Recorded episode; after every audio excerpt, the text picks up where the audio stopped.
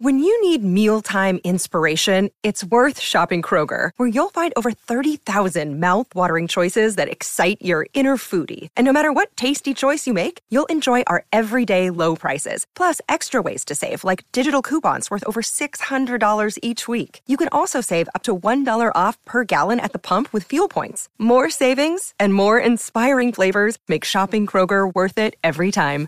Kroger, fresh for everyone. Fuel restrictions apply.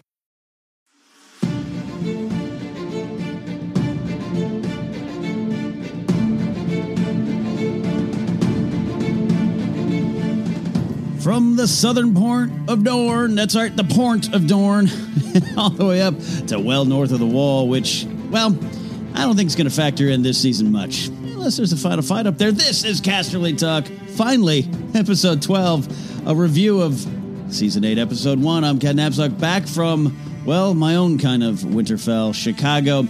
Storm Storms are coming, Annie, as they say in the Phantom Menace, and it delayed a lot of flights for a lot of the people uh, I was out there with. Uh, I came back a day and a half later. Because of that, eh, we couldn't get the team together to record Cast from the Talk, but we're here now, and that's okay because I don't think people start stop talking about Game of Thrones on Monday morning. I think it keeps going.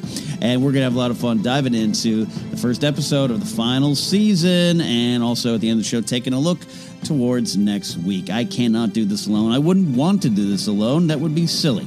So we have the full cast of characters. I have with me in studio Andres Cabrera, Rachel Cushing, and Lon Harris. Welcome, team. Hey, we did it. We made it. We did it.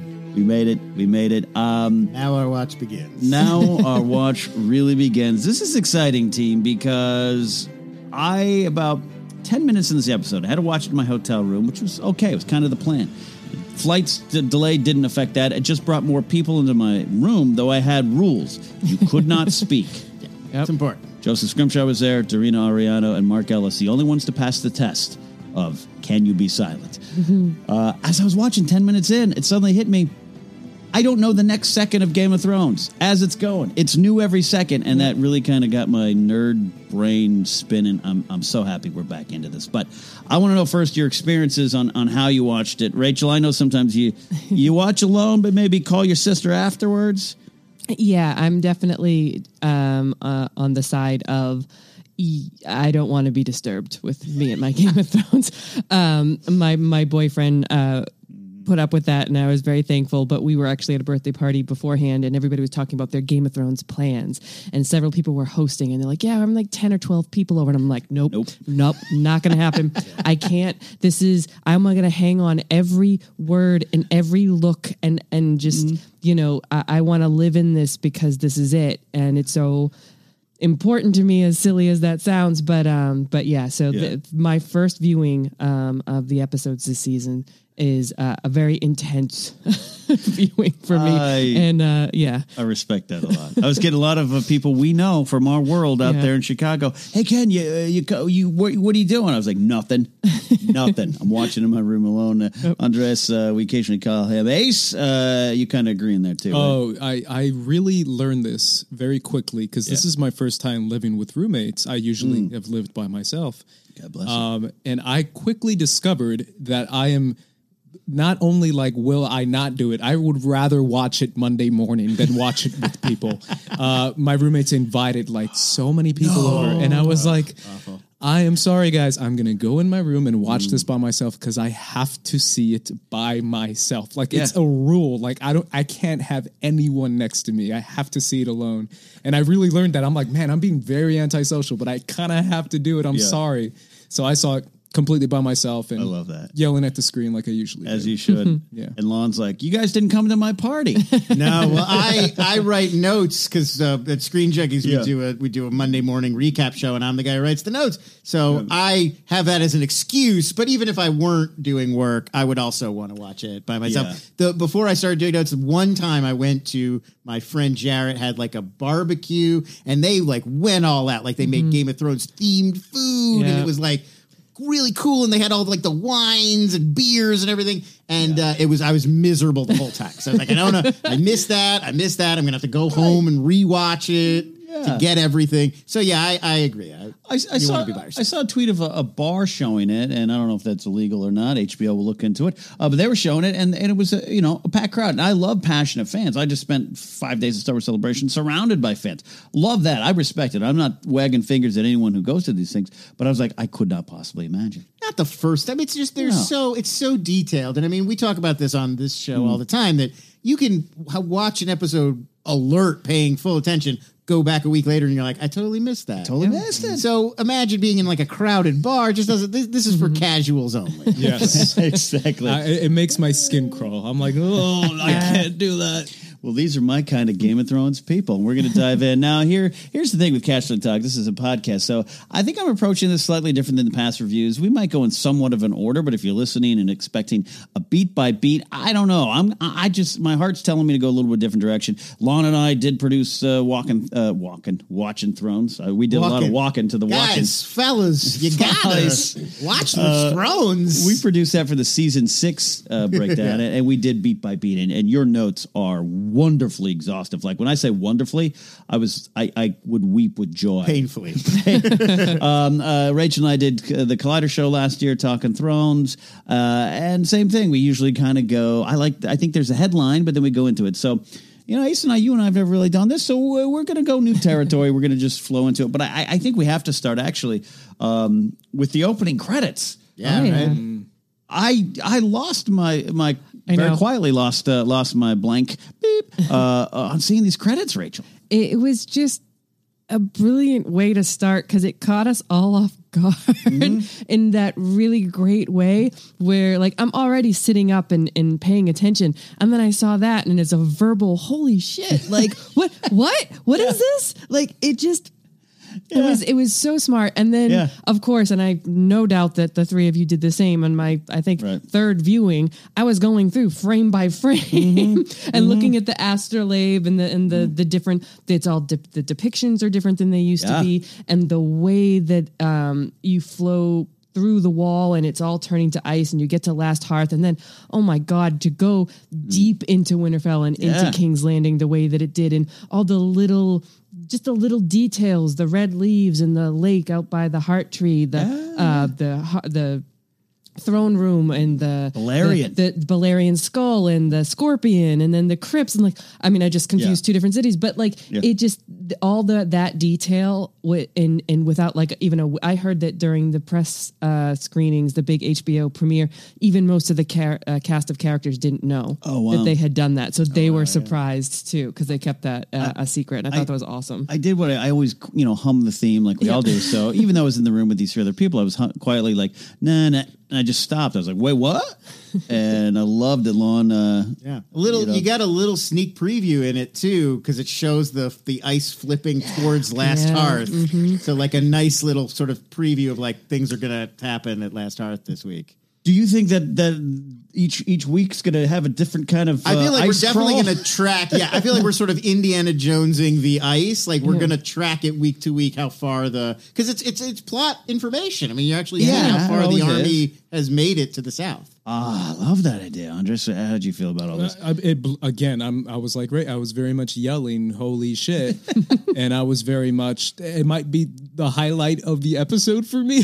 Right, wow, That's yeah. how much I was into design. it, just because I was like, "Oh my god!" and screaming, and obviously, um, everything we saw, I went through it with like a fine needle and was looking Gotcha. through things and what does this mean and all that. Like, I really took a liking to it. One more thing I noticed about it, uh, we did talk a little bit about this on Watching Thrones. The there's there's obviously spirals are becoming a Mm-hmm. big symbol throughout Oh, the show, but you even got a little sneak preview of that when you go through the tower and it's sort of spiraling the staircase Mm-hmm. Up. yeah. There were a few even hints of that in the credits. It's that level of sort of patient detail. Yeah, it's it's it's our type of show, and you have to go through the opening credits several times. You didn't have to do that on Facts of Life back in the day.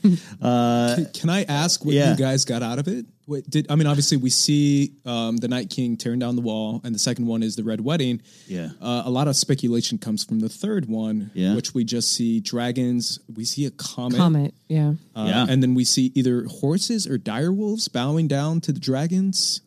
Um, is that Hmm. Dany's, you know, birth of the dragons? Is that what we're seeing? Because I, I mean, that's the big rumor is that Right. Yeah. it's it's signifying the birth of Dany by when she birthed her dragons. Birth of Dragons. I don't know. Do do you feel it's uh, just a setup? Do you think you you think it might look ahead? Because we clearly got Jon has bent the knee, and that's causing a lot of problems.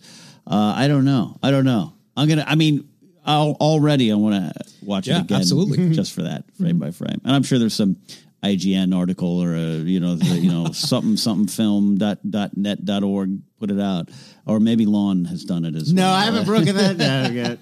Um, this does start again. I hear I'm saying we're not going to go beat by beat, but I, I don't know. I- I- we'll get some overall thought, thoughts, but I, I want to talk about where we start, which is this weird, like, wonderful rhyming poetry with season one, episode one of of you know when Arya was one, kind of watching the King show back, uh, show up to Winterfell and.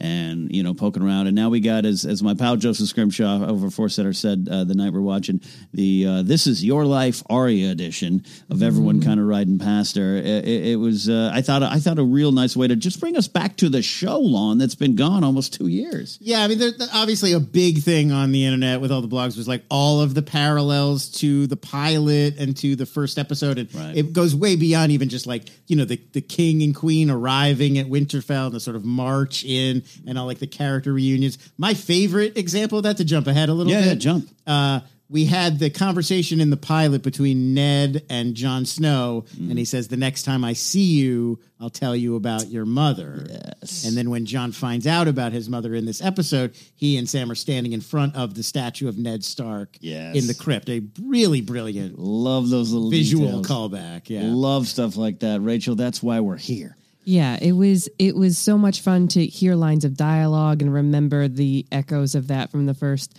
series and people greeting people and even uh, the, the the sort of lineup of cast of characters when Jon rides in the way that um, Robert Baratheon and everybody rode in the first time. Like this, you see Sansa where Catelyn was standing, Yeah. and they're asking, "Where's Arya?" That's what they were asking in the first episode too, and it was so brilliant in that way. But it also just got all the gears going because you had that opening, and you're thinking about Bran.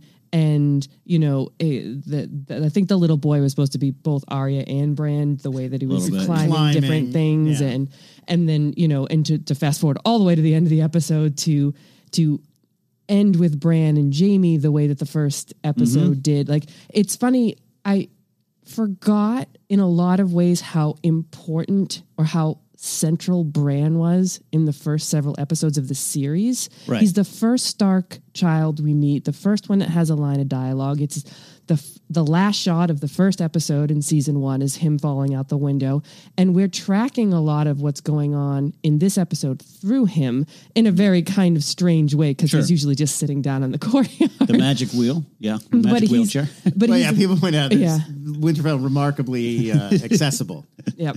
I mean, no wonder he's in one spot the whole time. Right. It's like too difficult to wheel him Yeah. anywhere else. But I, it, it, it was so comforting in a way, and so um, just like I just had a weird grin on my face because I was like, oh, that line, oh, Yeah. that line, oh, look yeah. at that shot composition, you know, just stuff like that that you know brought it home, um, but also set up so many intriguing um, reunions and possible you know conflicts and things moving forward. This was on Cogman's list of episodes to watch, right? Or it was Cogman that did that The list? the first episode, yes. Yeah, Had to have yeah, been. yeah. It's the kind of thing that you know, like sets my like little note taking. we need stuff to talk about on a show the next day. Right. Heart ablaze to see Oh, stuff yeah. like like oh, there's so many little details to pick out. Oh, Yeah. they're they're really doing me like a huge favor. But one thing I I did want to point out, we're sort of leading into it that only occurred to me Mm. after a, a few passes through the episode. It's really almost every character that we see in Winterfell is opposite where they were in terms of their authority, their confidence, their presence. It's exclusively characters who the first time we were at Winterfell, your your Jon Snows and your Sansas, who felt cowed, who felt small, who felt powerless, and now uh, and Bran and Jaime at the end is really what drives it home. Is exactly the opposite of where they were the first time, where Jaime. The most confident in the world. Nothing Right. could possibly happen to me. Throwing the kid out the window, and now mm-hmm. he's back, and he's got this oh no, I've been faced with this consequence Yeah. of brand serene, confident, calm. There were so many examples of that. Yeah. One, one more that I'll pick up before I, I shut up and let other people talk. no, uh, no. Varys was another fascinating one Yeah. to me. Where when we first met him, so supremely confident, serene. I've got everything on my my Doing it, yeah. My you know he's got spies everywhere. He knows everything. He knows what you're thinking before you think it. And in this one, he's one of the he and Tyrion. They're these cowed, lonely old men, no power left. They're just wondering what everybody else is going to do. It's a really brilliant sort of way that the whole show has kind of turned all of these characters. Good old flippity do there, Andres. Uh, you, you take you, you you like what's going on here? Oh, absolutely. And and the thing that stood out to me the most was the score. Was Yeah. was the music? Oh, I yeah. mean, mimicking what we saw in season one and episode one. it was yeah. The, Um, obviously, on the King's Road. Yeah. it's it's great seeing the POV of Arya, right? Because that's kind of what we're seeing. We see her react to the Hound, we see her react to Gendry, but we also get the POV of the people of Winterfell or Wintertown, um, kind of being like, "Oh, these are very foreign people coming." Even we even get a little like when they see Grey Worm and Missandei, Yeah, like yeah. black Oh, yeah. people. Whoa, Oh, yeah. I've never seen a black person before. very like, we clear. actually see.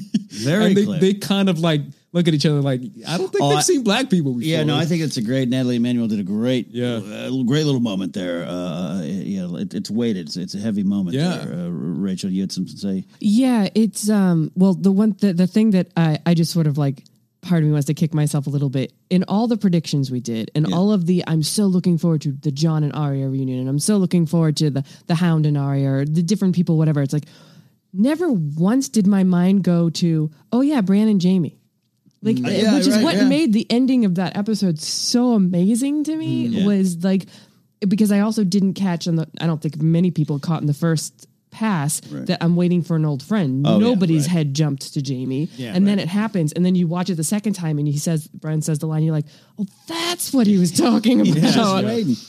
Just It's waiting. Just crazy to me that like Yeah. uh, of of all the the matchups and the things I was looking forward to that it never dawned on me that Brandon Jaime, Jaime wouldn't would- be back would be up. Reunited, yeah. One thing about that reunion, I think everybody, including all the memes, which, which we were talking about, Yeah. Amazing everybody, memes. everybody jumps to that it's it's hostile. Mm-hmm. No. But I don't think it is because think it's gonna be Bran's either. not Bran, and I don't think it's confrontational. What's coming? I think he has a task for Jaime, or he's seen something he needs to impart to Jaime, mm-hmm. and that's why he's waiting for Jaime. I don't think like they're playing all the hip hop songs, and it's like, oh, what now, Yeah, yeah. bitch? But I don't really think that's the moment. I think that's the fun meme version of Yeah. it. But I think the real moment is going to be like, you need to hear this. Yeah. There's a thing you need to do, or something. I, I 100% Yeah. read it the same way. I, I saw his his look as like I almost I do the hip hop Game Mm. of Thrones Twitter shout out to that.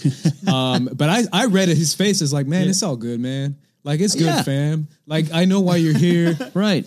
I don't know. It's all, I read his look like I got you man like I that's how I read Bran's look. I didn't read it as like oh you got what's coming. Co- Coming to, I, I mean, Jaime's I think got some convincing to do, Sure. uh, forthcoming. But I, I read it the same way as Yeah. Bran, Bran or whoever that is. I love the, I love the Yeah. Sam Tarly of, and Bran's got what, whatever, Whatever Bran's Bran- got, going on. Um, uh, yeah, it's with Baelish too. He, the other way. Well, back last season, I hate to bring up the painful memories there, seriously. Andres, but uh, the, the, you know he knew what was really in Baelish's heart in a way, and I think he, I just think he would know about Jaime's heart, right? Well, I think he's, he saw. I'm making air quotes, everybody. He saw that scene with Cersei and Jaime like we did. Like he saw that Jaime left. Probably knows what Cersei's planning, Right. And has that insight that oh no, he's coming to help. Right. And yeah, that's I definitely think there's like a, we're going to get information from the Bran Jaime exchange. And Bran is the only character, aside from possibly Jon, who understands that none of this matters. Mm-hmm. But because they're all human and because they've all been through hell and back and because they've all dealt with the things that they've dealt with, that's why Sansa can't really warm up to Dany. That's why the people of the North are so cold. Forgive the pun towards these armies. Like, not forgiven, not forgiven, accepted. it, it's it's the the human nature of it all and we'll get to sam because Mm-hmm. it, it that's very telling of what he why he does what he does in this episode Core of the episode to me was Sam. Yeah. It- oh he, john bradley killed me absolutely Yeah. killed me but um but Bran's the only one who literally has the line guys we don't have time for all this Love that. I, Moment. I was like it's meta as hell but i loved it it's like we've got six episodes people moving Yeah. forward um Yeah. but it's it's telling that Bran clearly knows the pieces that he needs to defeat the Night King. I think he is solely focused on that. I think possibly even to the detriment of some of our favorite characters and this this whole episode is about choosing family and duty and and all of this is there's this is all mm-hmm. leading to things and decisions that are going to be happening. But it's crazy because Bran is the one who's going to look at Jaime and not see the person who pushed me out the window the, but that's how other people are going to see him Dany's going to Oh, see him yeah. as the the man who stabbed her father Alanis, and they're yeah. all going to lose focus of the thing Bran's trying to get them to focus on Uh, I think that's a great point and, and one of the fun moments. Yeah, they're, they're really setting up uh, on, on, Andres, and you, you can dive in with any more Jaime Bran thoughts too. But but this everyone v Dany, and it's set up, and I think I go to the Samwell Tarly moment being kind of the core of that, and how it, it, and the big re- revelations. By the way, th- this is a setup episode, right? And we're so familiar with that, but this to me was the best setup episode ever because it's got stuff I've been waiting seasons to see. Right, right. I- it's it's very difficult because as a viewer, you almost feel like let's let's hurry this up. Like I don't care about this whole political Winterfell is against me. It's like Mm-hmm. let's focus on the task. That's how we feel. But you know they're trying, yeah. exactly. But they're trying to get us to to understand where mainly Sansa. I feel like Sansa is that Mm-hmm. you know counter to Dany, where she where sh where Sansa is coming from in the sense of like. Who are these people? What do Mm-hmm. they want? We didn't choose this. We chose Jon. We chose the North. We didn't choose someone from the South. Um, so that's kind of the perspective that perspective that they're giving us. Whereas Jon is seeing it as dragons plus fire equals dead whites and Yeah. dead White Walkers. So that's all that matters to me. Right. Um, it's very interesting. I, I I like that they did that, and I I, I hope we don't see that for all six No, episodes. no. no, I don't. or I don't five. Think we will. I think it's just this episode they really wanted to set up the perspective of the North versus the perspective of Dany. And it's a realistic perspective to me, Yeah. Lon, in terms of like this probably would ha- look around the world. If UFOs invade tomorrow, we still might not trust some of our allies. You know, like Yeah. sadly. I think one thing that this episode needed to drive home and did really well was that it Sansa's been running the North, and we've seen her be an effective warden of the North, the viewer. Yeah. But Jon hasn't, and Dany hasn't, and like I think that they really needed to see that. No, no, she's not. She's not just automatic. Like Jon seems to come in automatically. Arya and Sansa, they're to have my back. They're my sisters right. uh, they're going to back me no matter what. And I think this was a moment for him to come back and be like, there is a whole machine in Winterfell that is running Yeah. without me. And it is another potential asset that I need to, just like he needs to work all of these other relationships, I need to work this relationship. And I need these, these are important allies. I can't just Right. take them for granted. One thing I'll mention to, Yeah. to sort of pivot on that. I, he doesn't get a lot of screen time in the episode. He doesn't get a lot of dialogue, but I think it was very significant that they left Lord Royce from the mm-hmm. Vale Yes. is present and physically next to Sansa, mm-hmm. talking in her ear, helping her as an advisor. He Yeah. controls the Knights of the Vale at this Yeah. point. Now, Littlefinger's out of the picture. Presumably, Robin Aaron is the Lord of the Vale, but he's not his had anybody around, yeah. helped anybody but I feel like Sansa is sort of de facto Yeah. running things in terms of that makes her an incredibly powerful figure. She's running the North and the Vale. I think one of my favorite scenes was Arya and Jon really having that moment to talk and, and some great stuff. I thought, it, you know, he used to be taller. I was like, whoa, whoa, what does that mean? Like he's. uh, I love that she snuck up on Snuck him up. in the snow. I was like, that's very great, impressive. Great dialogue, great scene. But I love that he's just kind of like Sansa, right? And she's like, yeah, the smartest person I ever knew. Yeah, yeah. And, and and the real like, oh, you're defending her? No, I'm defending our family, dummy. Yeah. Uh, another great, another great like flip from the last time we saw them was Tyrion and Sansa, who mm-hmm. Tyrion, Yes. formerly the the mighty lord, the hand of the king. the cleverest, the cleverest Right. person she'd ever met. I- Not I love- anymore. anymore. Anytime Sansa's on that second level deck in Winterfell, she's going to say something really cutting to the person that she's next. They love those scenes where Sansa's up there and then somebody comes to join her and Sansa just devastates them. rise, Sansa, rise. That was a great. That was a great interaction between Tyrion and Sansa. Almost feeling like Yeah. she leveled up so much to the point that she's even cleverer or smarter than Tyrion. Like the the way she said it when she said it out loud is when you kind of realize it. Like you, Cersei mm-hmm. told you she was coming and you believed her. Yeah. Uh, I don't think that's happening. What did you think about that moment specifically? Now we're really we're just really jumping around here because because what because I think the emotional themes start to emerge in our conversations and and going to to Tyrion Lon I think you're so right it's an it's a, it's the same Tyrion but different status and different you know has a different uh, pieces to play with not as many maybe for Tyrion but I I I wanted Sansa to be softer the first time and then the second time and third time I watched it, it was almost like she was like, "Yeah, I don't, I don't have time for that either." You know, yeah, yeah, you were nice to me when I was forced to be married to you. Whatever. You also just done effed up. I, I think the evolution of Sansa Stark is something that's incredibly fascinating, especially from someone who I'm I'm that guy. I'm the guy who did not like her storyline at Sure. all in season seven. I thought it was Needlepoint terrible. Sansa. Oh, in season seven. I'm going back to season season seven, one yeah, when she was I- doing I- needlepoint. But with, yeah, with the whole like I'm I'm tricking the audience and I'm tricking, but I'm mad Sure. at Arya, but I'm tricking Littlefinger. I, Yeah. I did not care for it.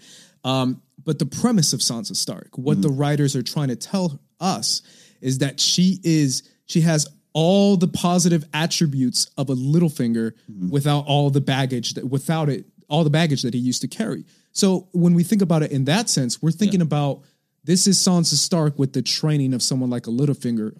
She's on another level. and Cersei And a. Cersei. and Cersei, And a yes. Cersei. I think true. that cannot Rachel be and I are, are underestimated. like-minded. Yes, Yeah, but that means that Sansa is pretty like Arya says, she's the smartest person I know. I mean, if that's the kind of thing that we're leveling up with Baelish, mm-hmm. Baelish was considered like Baelish can take down anyone. Yeah. So the fact that she has those attributes without all the negative baggage that he carried Love makes that. me feel like she's the logical person in the world of fantasy and magic. She's Yeah. the one who's like, well, what are we going to eat? Where are we going to sleep? Like that. Yeah, those are the kind was. of questions that I'm like, I like those questions. I look, I liked, I really did like the exchange, and I know Hmm. you know uh, Sansa versus Dany. I, I- really liked how, uh, how it was presented here. It was realistic because I, I love, I love Dany. I love the growth, I, and I love when she even frustrates me. But Dany frustrates me. I'm that Team Sansa, man. no, uh, well here, all right, we'll, ta- sure. we'll take a he- show of hands. But I just like Dany's growth too, which includes some big mistakes, Mm. um, including some she's still facing right now with the Mm. Tarlys. But I, I love their exchange. I love the dragons eat whatever they want. um, so it, it's it's pretty awesome. But I, I yeah, Sansa just like great. Uh, how are we going to feed the greatest army ever assembled? and yeah, that's that's that's that's leadership right there, and being a good boss.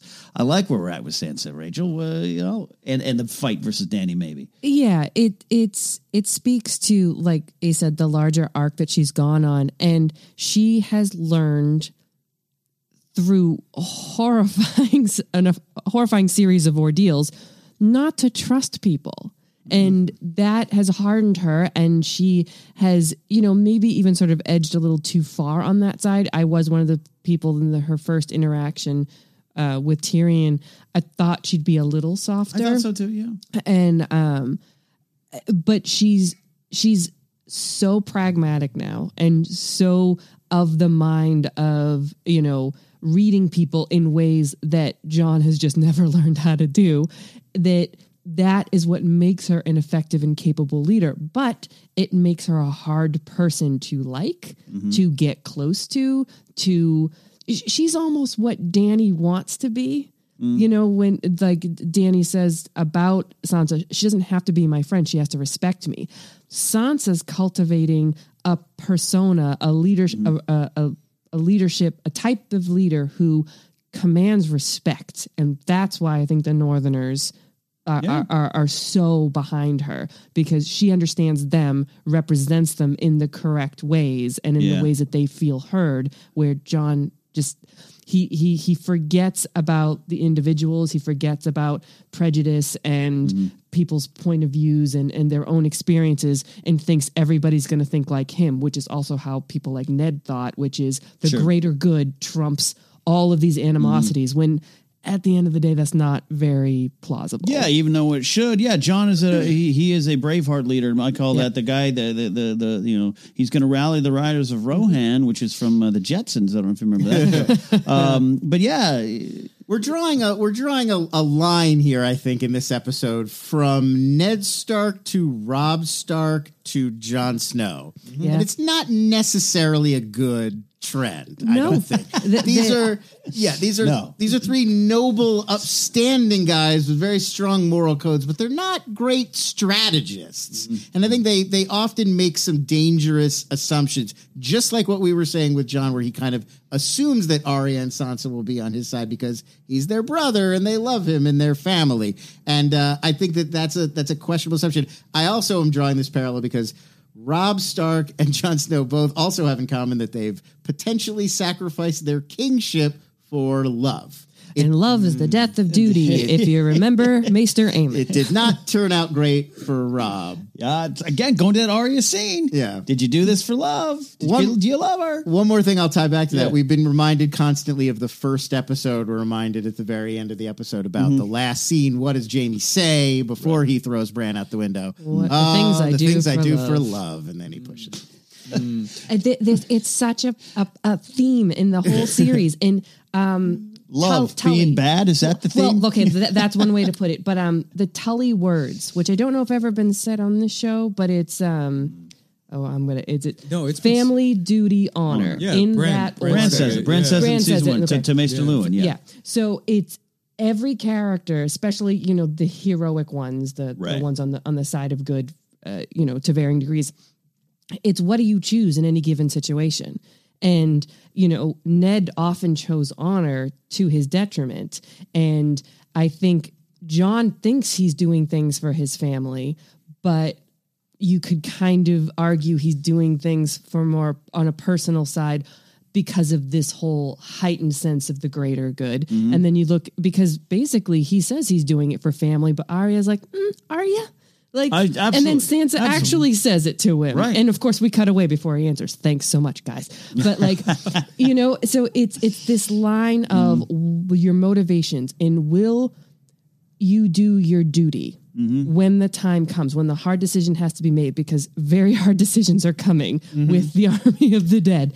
And this is where the lines are drawn, and everybody thinks they're making the right decision Right. based on whatever their motivation is. But, you know, is it? It's a lot of interesting stuff for for for Jon to, to me because he is you know the, I go to the Sam Tarly scene and and uh, you know I, I I think we I don't think Dany's a bad person you know she I think her intentions are good well she but she's done some things Andres reacted and we know Almost everybody on the show has, and that's why I'm so excited about next week. But we'll get there. Yeah, yeah. But so, but I love, I love that once again we got what potentially starts out as a sweet scene because I'm a Sir Jorah guy, right? Oh, Jorah, Sir Jorah's gonna bring. Hey, hey, Dany, this is the dude that saved me. He saved me, and it's a great start. And it start to that scene, and then it just turns. Uh, un- unintentionally comical, and I actually mean that in a good way. Like uh, my father, eh, my brother, eh. Um, but it it is another reminds me of the moment where where the guy brings his burnt uh, daughter's bones before Dany, and this is what your dragon did, and she's faced with it. I still think at this point it's less of a clear decision, or or, or it's more clear of a decision in her mind. Like, no, I burned them. It was tough. Uh, but I love that when Jon is confronted with it, Jon is confronted with the big revelation, but yet it, to me the focus. I, wa- I just watched it again. The focus isn't he's Aegon Targaryen. The focus is My father lied to me. father lied, and uh, y- you brought back your girlfriend who's burning everybody, and we don't like that. That- that's the first thing that comes into my head is, is is this is also kind of meta in the sense of like how rushed the relationship between Jon and Dany is. How well do you really know her is the big question, and and you see Sam confronting him saying. How well do you really know? Did she tell you this? Because that's kind of messed up. This is that conversation a lot of us have had along our course of life. So Yeah, like, and he's uh, like, well, I- you Alon, know- that girl you're dating, did she tell you what she did in '78? exactly. it's interesting that Jon, uh, like nobody had mentioned that to Jon because it clearly it stood out to Tyrion. It was clearly a, a an- problem, yeah. yeah. It was clearly an important thing, that, that for them to not, they, they they clearly sort of didn't. And I told you a couple episodes ago, Yeah. I was very passionate about it because I I, I was like, what did Dickon do? Dickon is a nice guy. He's Well, a, he he's got a funny name. Flaunted her authority, Sure, sure. But left her with no choice. yeah, Right, but at the same time, like the way Tyrion was reassuring us, like this Yeah. is the wrong thing to do. Dickon did nothing wrong. Yeah, but in true Game of Thrones fashion, it's not so clear cut. like Dany, you did something. Oh, how dare you! Like Yeah. you could see, and even Jon tries to say, "Hey, I've executed people, but hey, you also saved a lot of people." But, But she so saved she. a lot of people too. Right. So I think it's interesting. But Yeah. what pushed it over the edge for me, and what what pushed it over the edge for someone like a Tyrion, who we can relate to, is the burning alive in front of ev- the, the dramatic way that she had. Jon does it in a, in a traditional way, where he's like, you know, I know what you mean, but it- yes, it's yeah, very like even what's his face said it. Uh, uh, King Beyond the Wall. Uh, Mance Rayder. Rayder. He's like, that's an awful way to go. Like Yeah. burning alive, like even Yeah. anyone could be like, sure, Jon has done some stuff like that before, but burning alive is a different level of. That's a little too Means far. Does, more? does saying Dracarys count as swinging the sword? I, I mean, she's not. I think does a, it? I think some people would argue yes. I mean, it her- depends yeah. on what your culture is. It depends on what you're used to. I And mean, the dragon is her weapon. it's her weapon, Sure. right? I, I, I, I, I mean, okay. If I have to die, I'd rather die by the sword than being burned alive. I will, I will admit that much. Mark but that down on Rachel's resume. yeah, it, but it, what it is though, even this, you know, debate here just proves that the gray area is so great, and it depends on your point of view Yeah. and who you are in that story. Because what if it had been mm-hmm. a House Dayne or some some random house that she burned that Sam does not have a personal and very fraught relationship with. You know, does Sam act the same way? No. no. But that's the point. This is these are human characters given the situations that they're in and finding out the way that he does. And you know, I even read some people were kind of like confused by Sam's reaction because they were like, he hated his father. Why would he care? And I'm like, ah, that's a that's not Sam. Sam's Mm-hmm, Right. not a cold-hearted person. Sam is a person that like you kill a puppy and he's going to be upset. Yeah. Like he's a, a should. it- it- yeah, he's his heart is on his sleeve. He's the kind of person that would not wish that on anybody. And it's also the kind of thing. It was his father. It is a person that you can bet deep down Sam had always wished that he would find a way to earn his father's respect and have that happy family back. And it's he's the the see the positive, see the good and everything in a person. And John Bradley's acting in that scene is just devastating because Yeah. it's that that slow realization and then to kick it with you know Yeah. Dickon having died too and and and he he asks permission to leave and go cry and I'm like I need a minute I need a minute Yeah. it, it really was good. It, it it was exactly how Sam would react to that Mm-hmm. and then for him to go and use that to be the impetus to tell Jon the truth is exactly what he would do. And it's this show doesn't always get it right in terms of the mm-hmm. plotting of getting characters to do things, but that scene was exactly the right mm-hmm.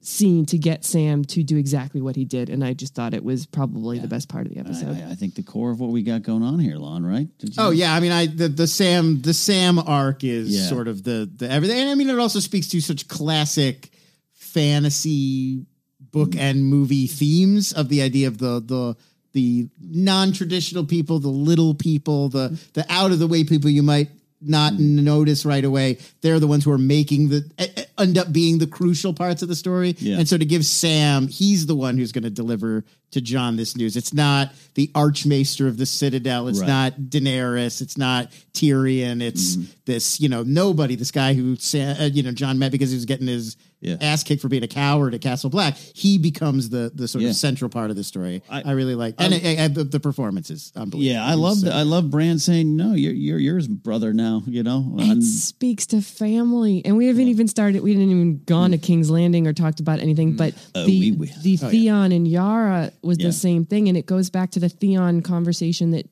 um, he had with Jon, Jon, yeah. last year, and this idea of what family means is you can be a blood relative of somebody, but you know uh, Ned Stark was more of a father to Theon than Balon Greyjoy ever was, Yeah. even though he's not blood relative, and you know, we all knew that that was foreshadowing for when Jon found out he was a Targaryen and not Ned's son. Not true. You were still Ned's son. Like that's Yeah. the point of this. And and and especially the way know, Ned raised him. In that way. right? He chose yeah, to do that. Yeah. exactly. And and in this instance, Sam was.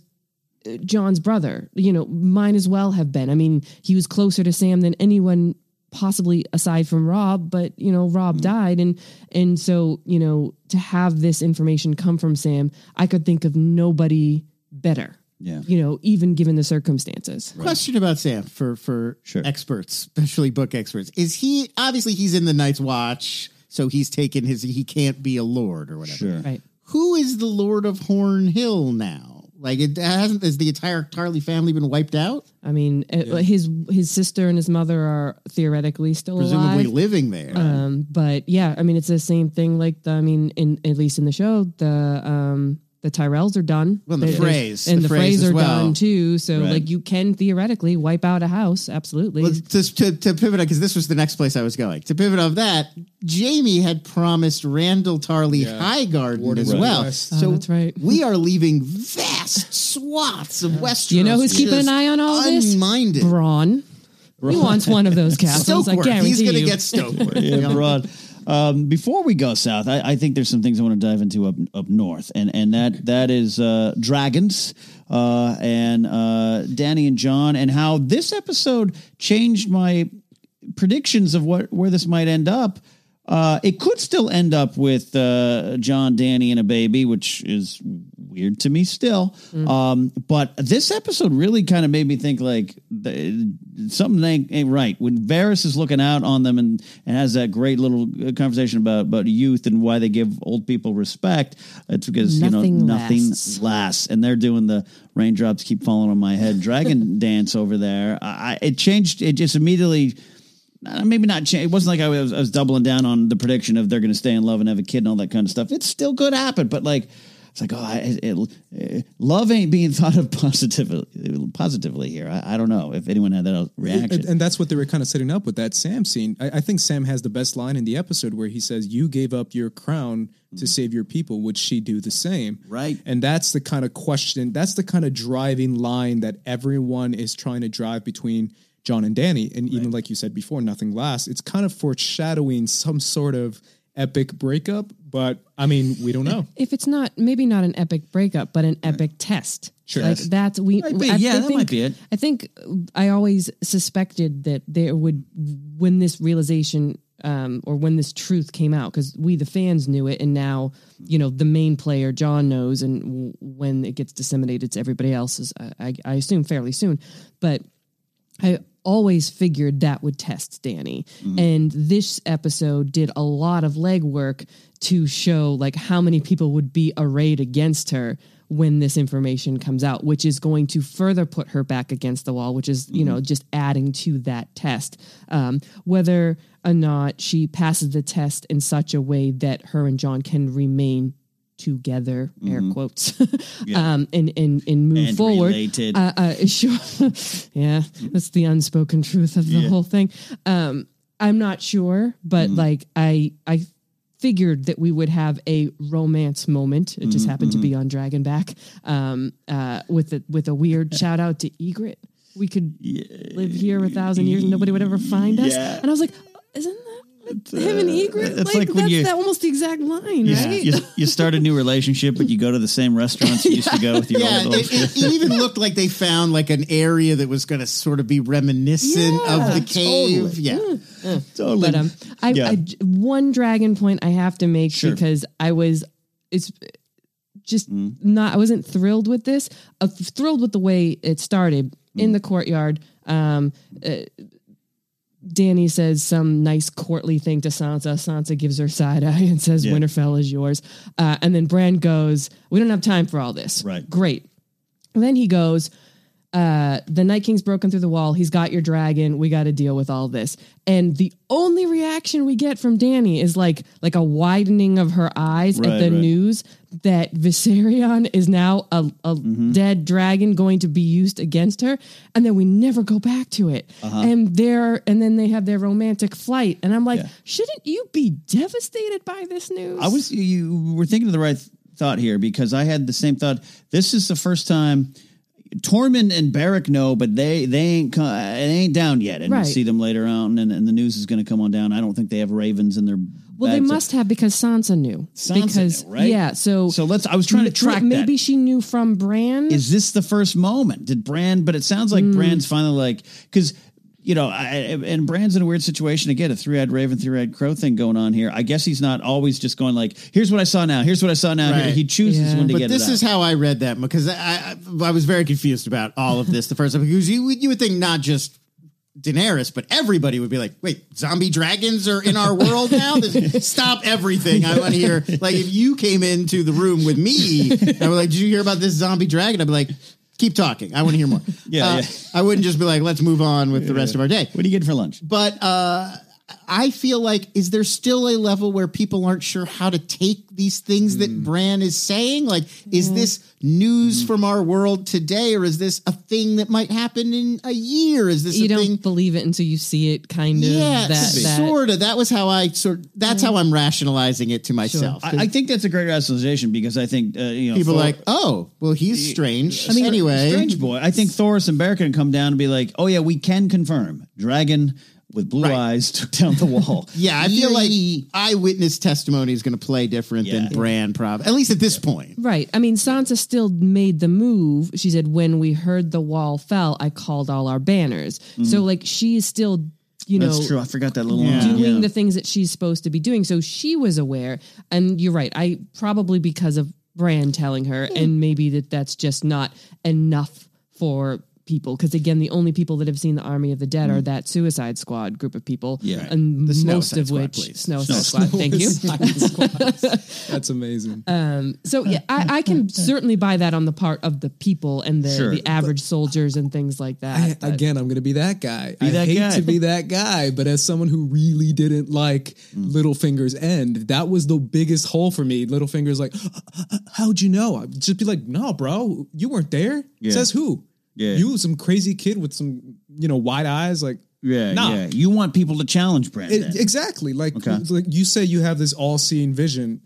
No, Test me. I- test, me. What I have for lunch? Yeah, but not just that, but the fact that it's so easily believed. It's like, oh, he said it happened, so he must have seen it. It's like, no. No, well, do you, to Lon's point, do you think there is kind of because you know Sam Samwell Tarly's been playing with it, it? It's been fun, but do you think people are just like, oh man, that kid's never been the same since he fell? I don't, I don't, I don't know. think I think I don't the think it's binary. I don't think it's Yeah. you believe or you don't. I think it's like this kid is saying some stuff, and some of it's true, but like Some you, of this is so outlandish. Right. Like the, up until the procession into Winterfell, nobody they'd heard dragons were back, but they'd never actually seen one until that Right. moment. They're hearing about an army of the dead, but Yeah. ninety nine percent Yeah. of them have not seen a white or a White Walker, mm-hmm. and they're just dealing with you know everyday things like how am I going to put food on the table for my family and it's still, survive the winter. It's a medieval setting too. I mean, like in medieval Earth, there were like a lot of people who were like, "No, fairies are real." Like I know a guy who saw one; they are real. especially in the north. Right. Yeah. So it's like I, you know, the the line between this is thing a prophecy we believe in, like this is a folk tale, and this is a story. Like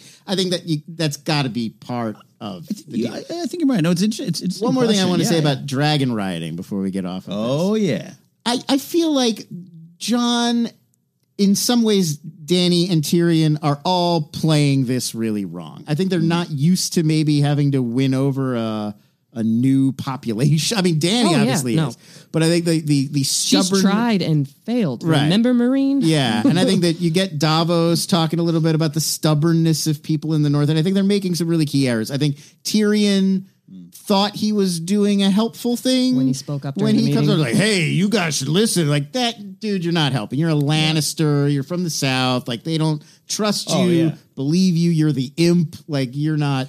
You're not a good character witness for this guy. And then dragon riding, I felt the same way. Like, sure, maybe some people will be impressed. Like, look at our king; he's got this mastery over dragons. But a lot of people are going to be like, "Oh, he's one of them now." Like that's that's an interesting take on it. That's an interesting take. Uh, Jon riding a dragon was Yeah. Something we were anticipating, and not in a date. Uh, no uh, Sunday date. I think we all thought thing. if it was going to happen, it would be ride. fly into a battle. right. I didn't have a problem with this mo- as and be a much. part of him claiming his Targaryen. Right. That's where I was. This was the more. kind of the interesting, and it, I think it was addressed in the inside the episode, and, and it's been a very big talking point.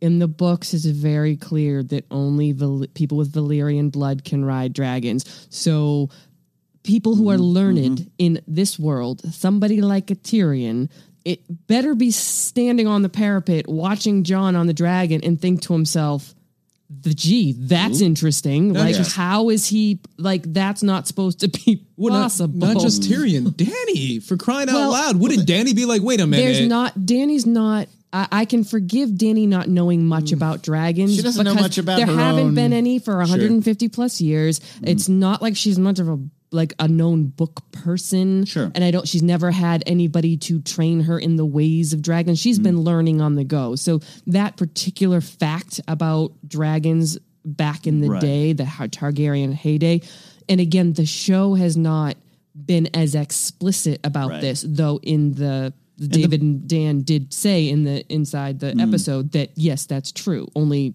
uh, Valyrian So people, uh, Valyrian I, blood. I hope there. I hope uh, Tyrion or Arya, who spent a lot of time reading about uh, dragons and girls. Yeah, there's I, people I, I, around who should know this fact. But I do like what it take where, the, where Lon you kind of took that thought of like, yeah, this might be a problem. People like, like great, Yeah, you, you got a girlfriend, but you're riding. dra- Ooh, Yeah, it's like, oh, I get it. All right, Yeah. yeah. he went he went native. We sent him south, and now he's riding dragons with blonde ladies and hanging out with Lannisters, and like to not even have had that thought, right.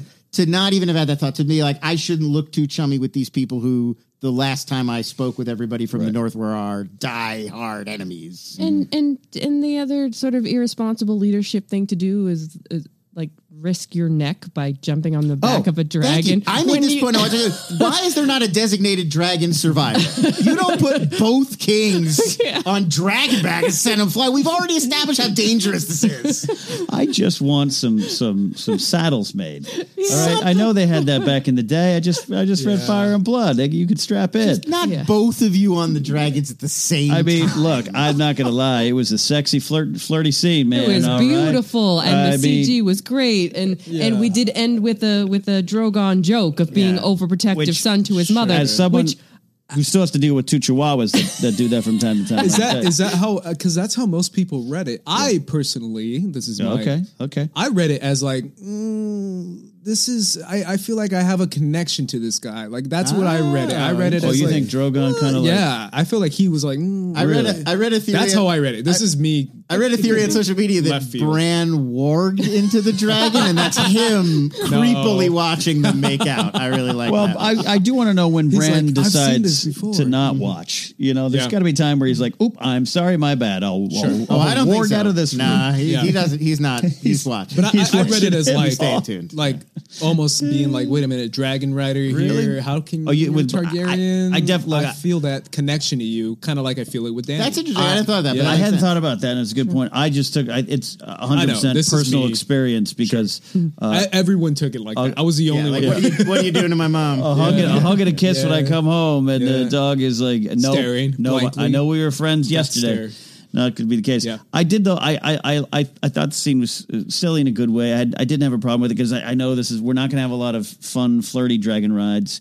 Um, like I said, I, I personally love when Dany's like, "No one knows how to ride a dragon till they ride a dragon." What's up? I liked all that stuff. Um, it did turn into a lot of a lot of memes, a lot of stuff out there, uh, Andres, which is something we, we, you, we you put study. the whole new world uh, Aladdin theme. Well, I think even under even, she, even Emilia mentioned it. I think in the inside the episode, I think really? she was like, "Oh, we had like a you know magic, Magic ride carpet, or, or like a whole new world." It actually was like, yeah. up. It actually syncs up pretty well. To the magic carpet ride or whole yeah, new to world? a whole new world. Yeah, Uh, you, you, no. you've been inspired by the memes, Andres. Oh, no, I, I've obviously the king of the memes right now is Bran, and his look it's incredible. Because my favorite one that I retweeted because I, I I had I was like I can, I'm gonna retweet twenty of these or just like one or two. So I picked my two favorites.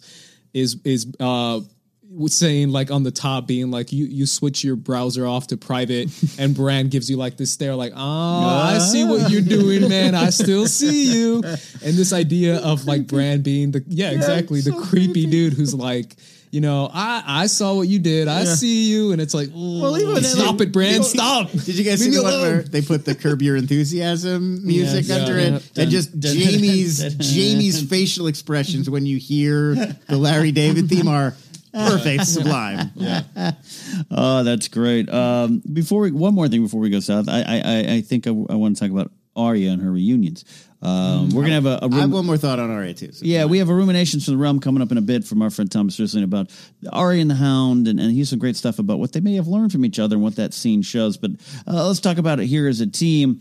I, I actually really liked both reunions. Uh, one of them I was. Uh, confused slash intrigued like uh, has Arya got some new eyes for Gendry or am I reading that completely wrong? I I I I wasn't alone. With the people I watched it with we all with the episode ends the first thing we said we're like Arya got the hots for Gendry. Is they, are they playing that now? Like it, I re Oh, yeah. all read it as Oh that. no, that that little Yeah. turn back Oh, that she no. does when she walks I- away. Yeah, yeah. I think they were they were seeding it in. Oh there. no, think that's so. I, I was on. I, I think Okay. I told you a couple episodes ago that that's one of the ones I ship. Like I actively You told ship. so, oh, so you're saying Gendry you're, and Arya. you're happy it's uh, we're Oh, finally seeing what you've seen all along. Oh, 100 They percent. they ha- as she's walking away, she kind of looks Well, back they and te- gives they a little did smile. in, That's uh, all you need to see. Season two, when when when Gendry was shirtless and she goes like, oh yeah, no, she Sure, always but liked she's it, but really young, and I took that as you know when A- he's, a he's like, I'd be, I'd, kind of yeah, you'd be, I'd be your lady, or you'd be my lady, meaning like Yeah. you'd rule me.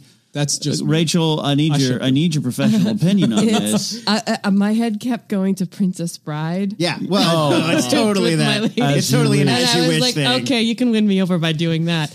Um, yeah, it, it's what I like about it is what it says about Arya sort of coming Mm-hmm. back from the edge of having been no one and having been somebody who sh- Oh, uh, was part of a group of people that shunned all emotion and all Right. perspective and you know and was very cold and and um you know and she, because she thought that she didn't have any family left she didn't think she had you know the friendships had, had been disappointing to say the least Mm-hmm. Right. up until that point and so now she's back in a place and we start the episode with her you know taking it all in and she's home again she's reconciled with her sister she's actually stronger with her sister than she'd ever been in her whole life and now she's seeing a literal parade of people from her past come through. And i think she's looking at every single one of them in a different light. And i mm-hmm. loved the hound interaction. I know a lot of people said it wasn't enough but both of them had enough both those actors put just the right amount uh-huh. of heart behind it that i was like this is a meeting of equals. This is a meeting of two people who have crossed paths and learned from each other and are now kind of meeting back in the middle. Um, and then she's seeing Gendry through the eyes of she was a girl, she's grown up. This is what you would do. And he's a good looking guy. So Joe Dempsie, he and brings the heat, yeah. man. I mean, he was rowing all that time, the arms. Like The it's arms. just slinging it. it was it, Mm-hmm. i thought it was very sweet and um you know again like the dragon ride like we needed a couple of these Sure. moments before the darkness that's coming Yeah, Stark and Baratheon again. And as far as the Arya, Arya and Oh, Hunt yeah, thing, that was a nice thing. Look, I I I thought it was just right. Yeah. I, I look at the history of these characters. I, I wasn't expecting a big tearful hug. Yeah, what did people think was going I to? They're don't not know. that kind of. I'm people. so sorry that all the things I said to you. Yeah, that come was over never- here, give me a hug. That was never. and, and him calling scorn her a rises cold up. little bitch Yeah. is like a compliment from the hound that's Thank a, you. you survived it was that's that's it, it's he is true to his he has Mm. had such a great arc and i know lon you've talked about it a lot um and he's changed but he's never betrayed the core personality and that is to be gruff and irreverent and absurd and pretty mean and you know he's just a, a, a realist in this you know crap Yeah. world yeah. I think this whole episode is a lot of respect for the pragmatic characters, Yes. the characters who accept life for what it is rather than trying to live out some honor fantasy where they're a perfect mm-hmm. person. And I think that's one of the things I love about the Hound is he's he's, he's real and it's like you know it, it's about what it takes to survive and what are you willing to do to live. And mm-hmm. yeah, I love his sort of well. Arya's still here, so she's earned my begrudging, Yeah. you know, gruff hound. I don't know how to relate to people. We, I think we get the sweetness that I, I would want from season seven when when Brienne talks to tells Brienne. him, I completely agree. That's the moment where he, Yep. he softens. But here, you're right. I, I think it's harsh. I think it's totally in keeping with his character. But yeah, you're, you're cold cold hearted. Uh, what, cold hearted bitch. Cold, Yeah, cold- you're a cold little bitch. Cold little- Yeah. I think he says. I, I, I, yeah, she's got a great funny line. It's a little she- bit of a they're term of ripping each other because she's like, "Well, I robbed you before I Yeah. did that." I just because you guys brought up brought up that scene and when he says that line, am I the only one who also read that line in Lyanna's lips when you like you you you left the king, you came back a bit. she, oh, she almost said it, and I was like, "Yo, that's crazy." Once again, Bella Lyanna Bella Ramsey as Yeah. Lyanna Mormont, uh, stealing uh, stealing episodes. I know. I once know. We're gonna we're we're, we're Yeah. gonna talk about things looking ahead, but Yeah. can I just say, I, I, it, it didn't happen this week. I thought it might happen this week, but it it's got to happen. We've got a Mormont reunion. Yes. It will. in it- the that offing, now. yeah. where Jorah's that. there, Lyanna's there, the Yes. men of Bear Island are there. I don't know what's going to happen. I feel like she might have him executed, or she might gonna that. forgive him. Like Right. we don't, you know, we don't know. All, all the old guard who were around for Jorah's disgrace are gone. I love the idea of him being his typical Jorah self, like, uh, I dishonored my house, and her going, "Yes, you did. You're dead. Get out of here." I mean, she could order one of the Mormont men to execute him right there on the spot. There's nothing anybody could say. could be. Uh, let's finally Create potential tension with Daenerys. Maybe could be. another future pod. Absolutely. Uh, let's take that trip down the King's Road to Kingsland and the other part of the opening credits where we go inside the castle lot there. Uh, interesting to note here. One of the things, uh, going back to that trailer that was released, basically the only thing we got uh, for the show before it started. Um, most of the stuff in that trailer is in this episode. I know. And we got a lot of the fight, what we think's the Battle of Winterfell. I'm excited that we got maybe four episodes with no clips from. Yeah. Like it, a lot of it came here, and, and and being down south, you saw a lot of it. Cersei, the arrival of the Golden Company, uh, uh, Harry Strickland, all that kind of stuff. Uh, uh, Couldn't they come up with a more fantasy name? it's like George. It's from the book. It's, from actually from the book. I believe you. But come on, George. Harry Strickland. I think George was George that day was like, I, I got lunch. I That was definitely like there." the gas man came to George's door and I was think Harry what I, Strickland. as someone who looks into this kind of stuff, um, what I like the most is the fact that he's like this blonde hair, typical white guy with like a heavy Essos accent. Yeah, yeah. I thought that was so fascinating because that's kind of what they are, That's right? what they are. Yeah, mostly. Mostly. I did not know this. I, I read this because it's from the books and I, mm. I picked it up on the web this week. But they're, they're interesting Golden Company connection to the Targaryen family. Yeah, Yeah. Which I don't know if they're Blackfyre. going to establish more mm-hmm. in the show. But you're just saying the, the blonde hair. Yeah. me. Yeah. But that's the thing. It's the concept of like these guys are Westerosi, so they're Yeah. very pale skinned, but they grew up in Essos, so they have that accent. Right. I was like, that's cool. That's It's a They're cool native little. They, Essos. they Yeah. kept true to that, and I, I like that idea. We got a lot going on here. Uh, we got Cersei. We got Anton Lesser as Qyburn, who just kills it every week. She's gonna die of the pox soon. Uh, love that moment. We got Bronn. We got. We also, by the way, learned that uh, Ed Sheeran's character is dead. I know the ginger. Ginger. His, his eye. Well, at least his eyelids were Is that burned wait? off. Is it is it definitely confirmed? Eddie the it- Ginger was Ed I think Sheeran. they have, We've- and, okay. and the, the the William the tall, Tall is- good-looking one was the Right, other the one other at the guy. fire. Yeah, Yeah, uh, so we got all that, lot going on here. Let's dive into what's going on in the South here. I'll- I, I think Cersei, we see a lot of things. We see her control, but I think the big takeaway, and we can just start here, is is unfortunately, I, I think she finds herself in a position to do something that she doesn't really want to do. Uh, I think she feels she has to.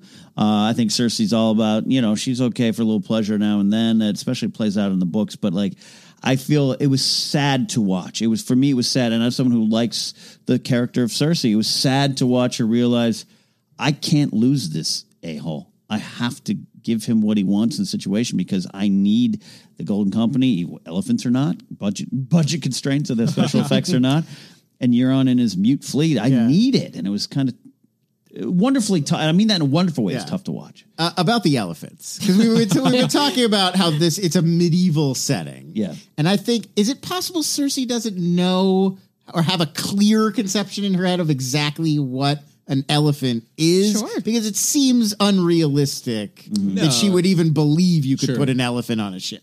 Yeah, because they're not native to Westeros. Right. In fact, I can't think of any period in Westerosi history mm. where No, they've elephants never were brought right. over. So, So, I, I- Yeah. it's like actually a nice historical detail in there that in the Middle Ages they would have had all kinds of crazy conceptions. Yeah. Like they knew of the existence of elephants, and you could actually see books with illustrations from like the 13th and 14th century Mm-hmm. where they were trying to draw an elephant, but it looks more like a wolf or a bear because they didn't really know. So I thought I, I a lot of people were sort of making fun of that, but I like she wouldn't know. No, she, she might know. think you thought could pack a bunch of elephants Yeah. into a ship. Yeah. I There'd thought be that no was way great. for her to know. Like, uh, think about it. Like, if you hear a legend of like, yo, they bring elephants into battle, you'd Yeah. be like, yo, I need to see that now. Because if there's Yeah. any, like huge armored beasts, you might think like a bear, and like you could put a few bears on a ship. I, and I loved her her final delivery of the line post uh, I know. post coital. One last. I really did want those. elephants. I love that here.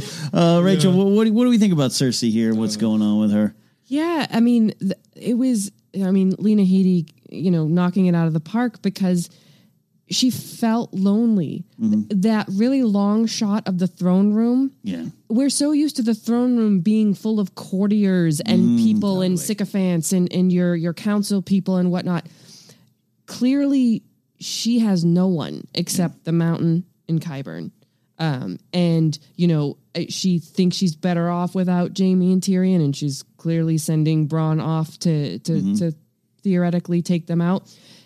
Yeah, well, we can discuss that in a minute. Um, so I just I felt how lonely she was and how she put armor on around her to to be like I'm not I'm I'm steely I'm queen like I'm Right. gonna I'm I'm I'm set on this path and like you said she sort of just like steels herself to have to I mean Euron's done everything he said he would. Gave her that gift of justice. Gave her the the Iron Fleet. He's gave her the golden. Com- he's making points, and she also even says, "I kind of you're the most arrogant person I've ever met." Yeah. I kind of like that. Yeah. Like you know, it, it's but it is it it's sad to see her have to go through the motions in that way Mm-hmm. because she needs to solidify her position, and then we can endlessly debate whether or not she's pregnant with Jaime's child. She's gonna pass it off as Euron's. Did she lose the baby and is now trying to get pregnant with your like?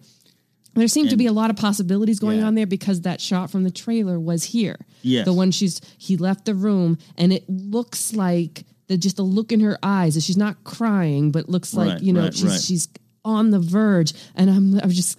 I don't know. She takes a sip of the wine. She's I drinking wine. watched that scene several Yeah. times just to check. Again, she does sip the wine. Middle Ages. I know. They didn't know, I know. don't drink the well. I, I saw people point that out online. It's like, look, they, they were drinking wine when they were pregnant all the time. Sure. But it's But the- how but they tipped off Tyrion in season seven, Yeah. and she was. Qyburn had So- told her, yeah. Mm. So I don't know, but it is it is sad. I mean, because I love, I do love this character. I do think she's bad, and I think she. Oh, yeah. I don't cry for her too much, Argentina, mm. but I I think it's tough to watch, and it's the first moment she's.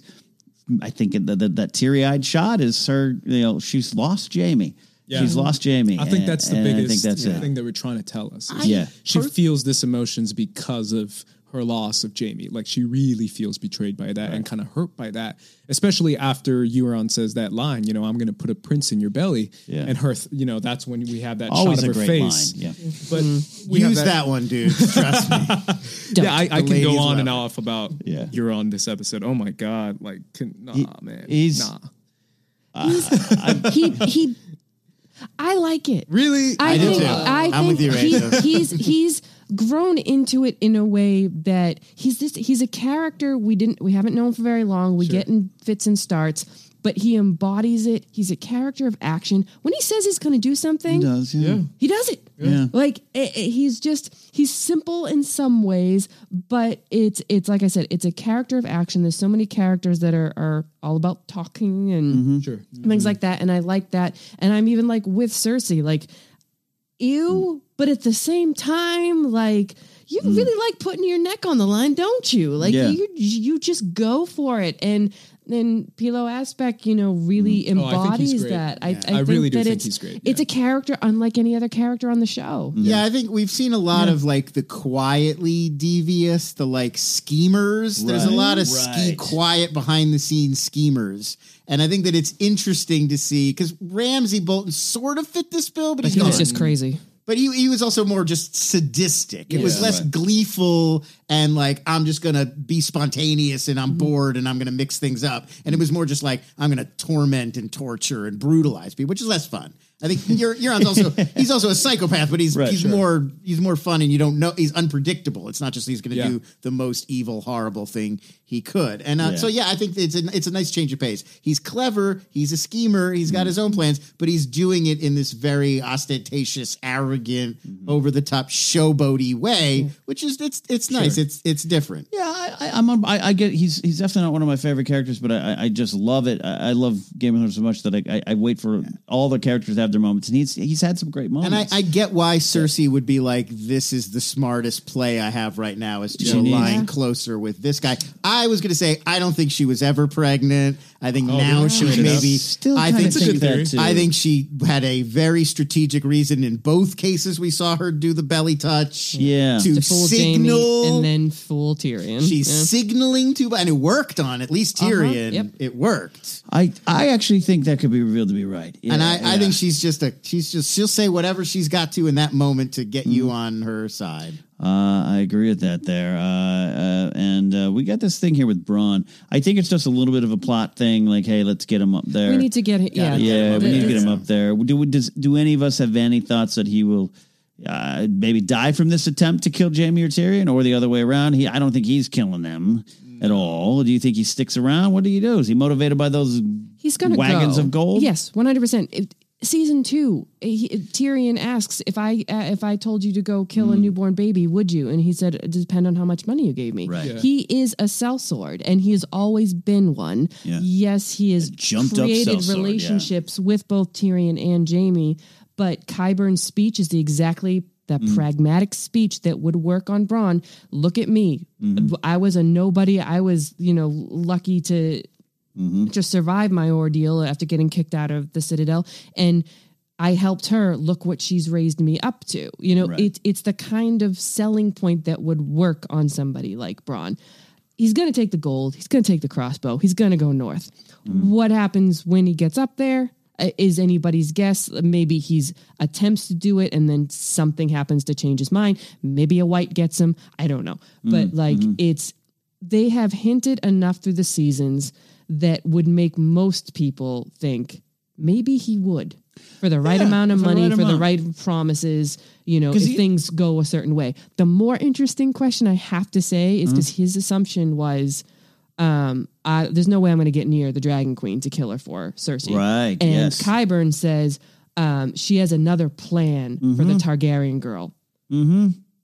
What do we think? Is the plan the faceless men? Is she going to hire uh, a, a faceless person to kill Dany or one of her dragons? Uh, It's a theory that I Yeah. thought of, and then I've heard circled uh, circle quite a bit around. over the last couple Uh, days. you know, I don't dive into those theories, but Andres, this is what you love to do. I love it. On the fly, give me an answer. I have no idea. Yeah? And that's why I love it. Oh, I love that. I love that that she does have something in store for Dany. That she's Mm-hmm. not quite giving up as far as taking her out. I, I'm curious what what she could use. I like that theory of, of the faceless because man. the the power she has is money with the, with all the Tyrell sure. gold and the um the Bank of Braavos, and she couldn't introduce something we haven't already Mm-hmm. learned about in the series up until this point, and it would give Arya something not to do, but like an angle, like maybe she would recognize, Recognize. another faceless person, Sure. and be forced into defending or saving Dany when a she's face off. oh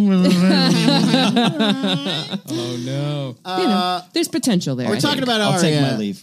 What's the what's the weapon? What what what is Oh, Arya yeah, that's a good uh, point. I watched build? it again. It's a yeah. spear that's detachable. Right. It's Yeah. but and it's dragon glass at the tip of the spear. So but th- so this is my question. Why would oh, like who is Arya planning to kill? Is she is she planning to go kill the Night King with this thing? Is It's that the Arya. I wouldn't doubt it. Well, because Jon ha- Jon believes that if the Night King is taken out, the war is War is over. won, right? He presumably could have said this, and we haven't. I don't think we've seen him have that conversation with Arya, but Sure. he could have said that to her. So, me is that her plan? I That's a crazy plan. Hope there's been some briefings at some point. I mean, we know that she can sneak up on people in the snow. I don't think you can faceless man a White Walker because they just turn to ice when you. I, Right. I, I, I, I just think that Yeah, that's that's, a moment where you know we see Gendry making that axe for the Hound. I, I just think she's like, if I'm going to go into this battle, I want a cool weapon too. That that's how I read it. But Well, she can't, she can't use uh, needle. Needle's no good No. to No good. I don't know if maybe Yeah. she thinks the Valyrian steel dagger's not enough think to keep. A spear is always good to keep your that? enemy at bay. Like Does that's she? the point of a spear. yeah, sure, but does she know that the Valyrian steel can kill White Walkers? I'm pretty sure Jon Yeah. has made it very clear to Sansa that the last season that Valyrian steel and Okay. obsidian. And work. again, I, I really Yeah. hope there's some morning briefings that all the leaders are going over right now uh, and spreading the word. Sure. Um, quick thought on that. Uh, I love this. Great point, Lon. Uh, is is she the? Don't we see like a spear in the trailer? Yeah. Yeah, and it breaks. Okay. So a lot of people thought, oh man, she whatever weapon she's using breaks. but wouldn't. now that you have the Okay. the the the plans, you're like, oh, it's purposeful Yeah. that she wanted it to be detachable. To, to I just assume it's to suit her fighting style. Yeah. Sure, sure. I mean, sure. we saw two seasons of stick fighting. It's Yeah. got to pay off at some point. You got to give us the stick We- fi- fighting finale. we got to have a, a lot. On I don't know that fighting. that that definitely struck me as like. Mm. I mean, obviously, it was an excuse for her to go talk to Talking- Gendry. sure, sure. But you gave they gave us that insert of the close up on the It really- and- and if they I- hadn't given us the insert, I would have just been like, this was just the excuse. And we love we love our inserts that need freeze frames on Game Oh, of Thrones. yes, we, we love do. who was Sansa writing? What is what did Sam read? and here? they're never in there a- just for an extra shot. Yeah, It's never just it, it made me it made me pause. I think initially, yeah, it was a moment, but then the fact that it it indicates like a Lego uh, building instruction, like Mm-hmm. It looks this like it will screws launch. off or come, the tip comes off. Um, uh, let's let's kind of end almost kind of where we started before we uh, take a break here. Uh, and actually, before that, I want to get overall thoughts. But but going the final shot of Jaime, him arriving. Um, Uh, was that how did you feel just as an ending of the show? What was your thoughts on that? Right. It, it, it to me because I thought they were going to end in Last Hearth because you had that gorgeous hmm. morbid. Oh, I was going to yeah. say. Oh, by the way, I haven't Last even Hearth. talked about Last Or Hearth. the Hannibal esque Yeah. Uh, yeah. I mean, tableau. And, and, This and where the need I've Lon's notes. And they've always, I've always had Blue Eyes line, which might Very be the funny. best, funniest line Yeah. in the in the. He's episode. got blue eyes. Yeah, it to me, I really thought we were going to end there because I did too. you you knew Ned Umber was going to wake up behind him,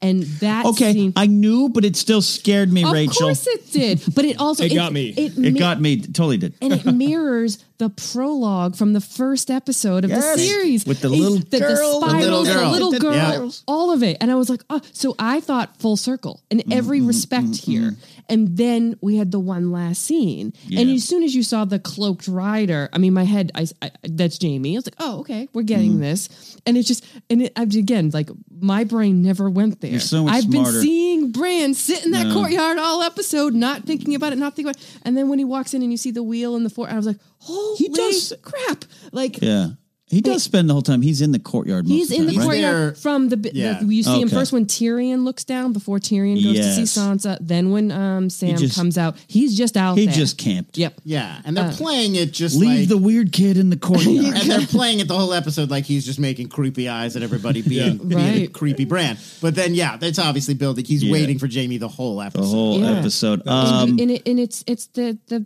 and You're- shots from episode Yeah. one of the whole series. Totally. It's You're- Jaime, then Bran. you're so much smarter than me, Rachel. I was like, hot pie has arrived. Finally. finally, finally. All right, let's talk about Last Hearth. By the way, I just love seeing Last Hearth. I know, it's cool. Uh, you know, if you're a fan of, of, of the show a long time, you've heard of Last Hearth, you've seen the Umbers, the Great, John. John. Oh, your meat is tough. And then the wily son that gets killed in the Battle of the Bastards. Uh, I really like going there, and this is this was freaky stuff here in a good way. And that that spiral, Lon, that spiral, we keep seeing this Well, yeah, this was another. I, I have long nursed the theory or the idea Mm-hmm. that the White Walkers and the Night King. It was more like they're like a manifestation of a force of nature. It's like Mm-hmm. the the movement of winter and death and decay. Mm. I'm I'm moving away from that because okay. more and more the Night King is acting with a lot of intention Yes. Yeah, and sure. a lot of he's he's very it's he's plotting he's he's leaving messages he's communicating it does not feel like a, you don't get dark omens from a force of nature Sure. you don't I get like you don't get yeah. and so this felt very much to me like the night king has a plan Yeah. He's Right. got a very clear goal we don't know what it is Right. But it has to mm. tie back to the first men Yes. Yeah. And the- because the- of the, the the cave children. paintings And the children of the forest. Like Yeah. he was a man that was changed into the Night King. So when he was a man, when that battle, mm-hmm. that war was happening, that spiral meant something mm-hmm. to, To one of the races or maybe to him in a personal level i don't know Yeah. but because we saw it in the cave paintings as well as several times mm-hmm. throughout the series on the uh, fist of the first men Oh, and that first the artist. episode exactly so that's uh, i have to agree with you lon like it has something to do with what happened when the fir- the white walkers were and first where, and where he was, yeah, yeah, yeah, where he's created. Yeah, I mean, we know that symbol comes from the children, so it's Mm. it's it's a callback to that. I mean, I, I also agree with that statement, but it's also the idea of like why they were created, and maybe they're just trying to complete their purpose, which was to kill men. Uh, yeah, yeah. uh, That's, I've always talked about. We, I joked about even him going to the God's Eye to try to like reverse the curse or something like that. But this kind of like I'm here to. co- Uh, it's Kylo Ren from Force my- Awakens. I'm here to finish what you started, Yeah, gra- grandfather. which is what the children intention, like what Yeah. they first wanted when they made Yeah, it. but but, oopsie. but that was i mean the I, I, you may be right. I mean, I think this is all very compelling, and it's it probably has something to do with this.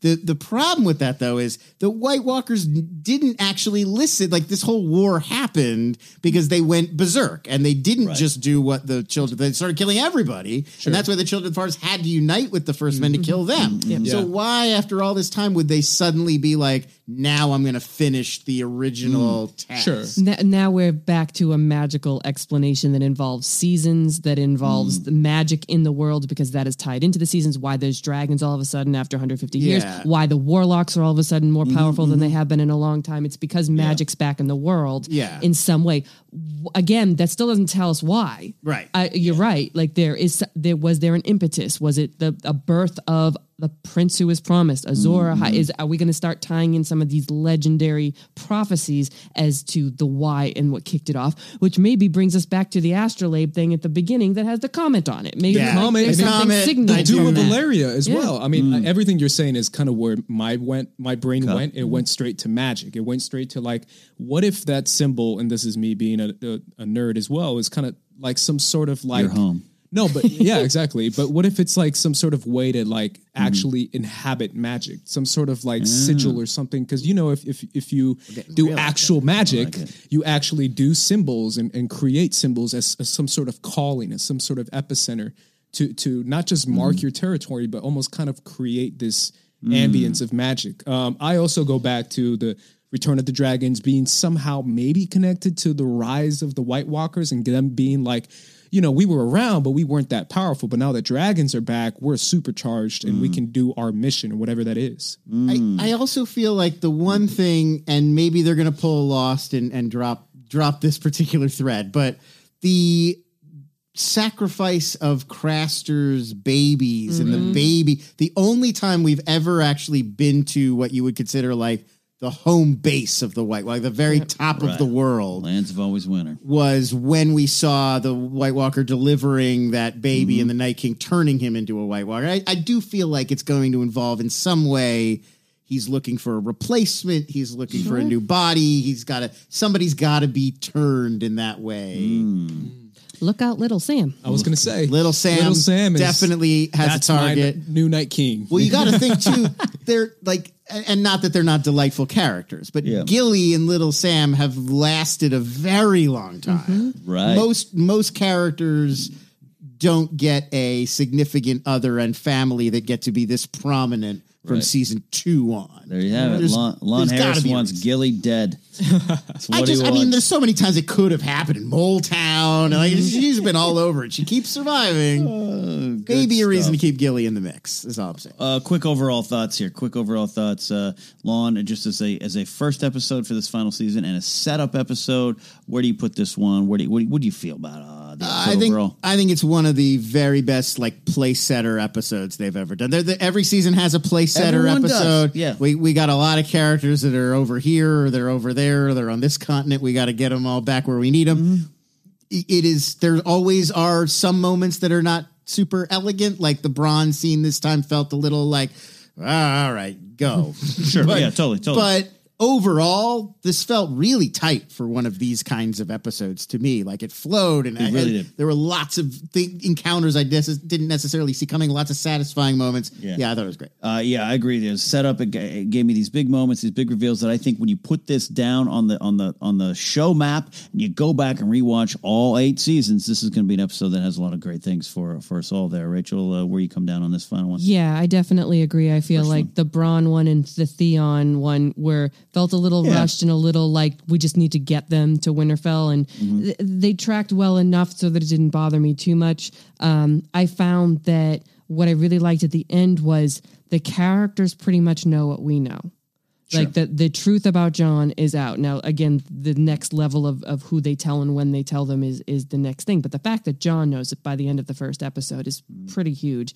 Um, and all the pieces in terms of all of our heroes on one side, but with all kinds of little fractures Yes. in in that and in what and how those are going to you know, uh, widen and cause conflict before we even meet the army of the dead, Yeah. which is the meat and bones of Game of Thrones, and it's all rooted in these Yeah. characters. And I thought that the plotting and getting all of that information out and the interactions of all the characters, like every time two characters got together, I'm like, oh, Tyr- Tyrion and Sansa, oh, Arya and Jon, oh, uh, you know, and, and Yeah. Jaime and Bran. Oh my god, I didn't even realize I wanted that so badly, but I do. So it, I I was, I was very, very happy with a large part of this episode. Uh, I love that. I, I love what you're saying too about uh, there. We still got these fractures in the foundation for this Mm-hmm. big fight, and we still either have to deal with it before or deal with it after, which we'll talk a little bit after uh, the ruminations uh, segment about going for next week. So, uh, and closing on overall thoughts, Andres, where do you come down on this one? There, It's uh, echo everything you guys just said. I didn't